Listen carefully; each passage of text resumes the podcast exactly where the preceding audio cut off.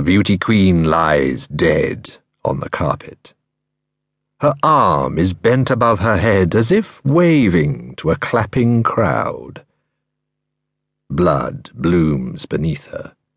Her once white dress is a mess of red. Kneeling next to her body, I count the stab wounds and am soothed, like a sleep seeker numbering sheep. Her stomach has been punctured twelve times, her chest slashed seven or more. Her palms gape open where she tried to defend herself before life left her, and she exsanguinated on the carpet. The man I have not seen in thirty years paces around the room. Last time I saw him, his tanned skin was etched with white smile lines. They radiated out like the spines of a sundial. He is not laughing now.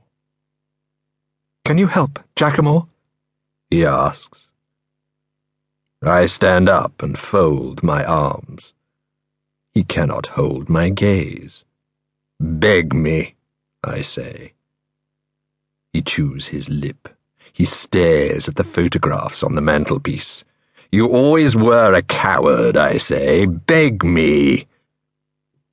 Make her vanish, Jackamore, he says. His eyes drop, and I know he is mine. I beg you. The sky is in livor mortis when I leave the house. Black and blue bruised clouds pool over the Cambridge skyline. I weave through the streets, scouting for where and when to put her. I stop outside Great St. Mary's. Evensong soars, and beauty dies. This is the time I feel alive.